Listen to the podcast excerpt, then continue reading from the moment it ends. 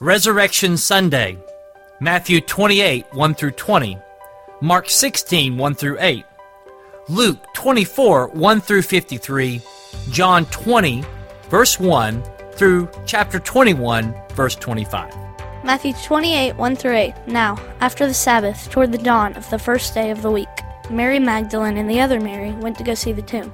And behold, there was a great earthquake, for an angel of the Lord descended from heaven and rolled back the stone and sat on it. His appearance was like lightning, and his clothes were as white as snow. For fear of him, the guards trembled and became like dead men. But an angel of the Lord said to the woman, Do not be afraid, for I know you seek Jesus who has been crucified. He is not here, for he has risen.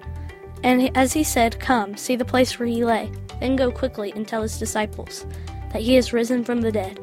And behold, he is going before you to Galilee. There you will see him.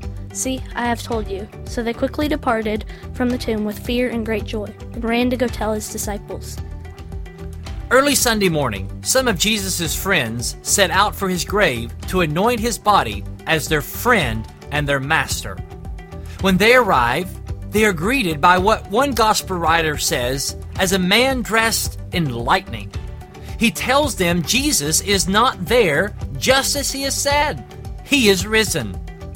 In the week leading up to his death, the Good Shepherd Jesus went out to meet the wolves of judgment, sin, death, hell, and he did so with all authority. We may wonder what good has it ever done anyone to die for some cause? This is the glorious beauty of the gospel. Jesus didn't die as a martyr for a cause. He was never in the wrong place at the wrong time. He was never at the mercy of anyone. He lived, he died, and was buried because he meant it to be. No one took his life from him. He voluntarily laid it down. For who? For you and for me. He laid it down because he knew that he would take it up again.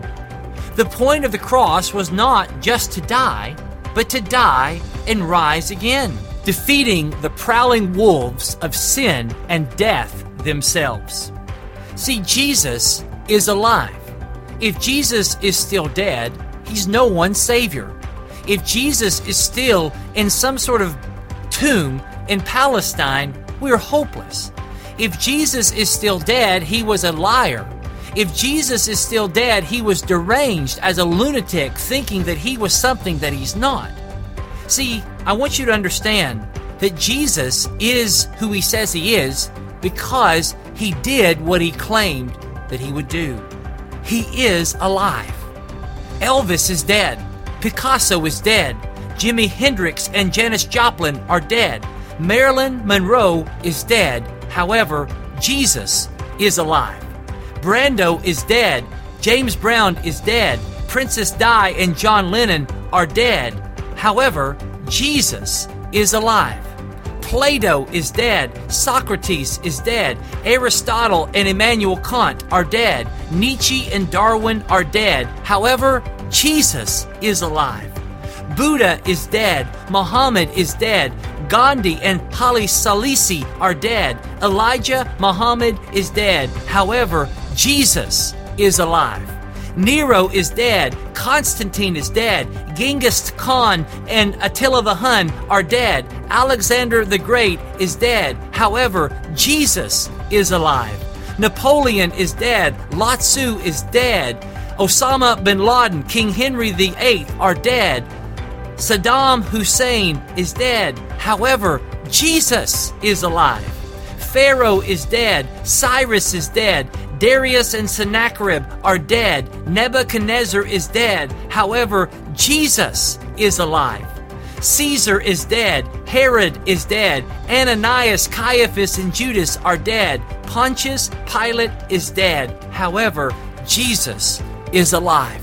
Thank you, Shylin, for those great lyrics. Celebrate today. Jesus is alive. Happy Easter, everyone!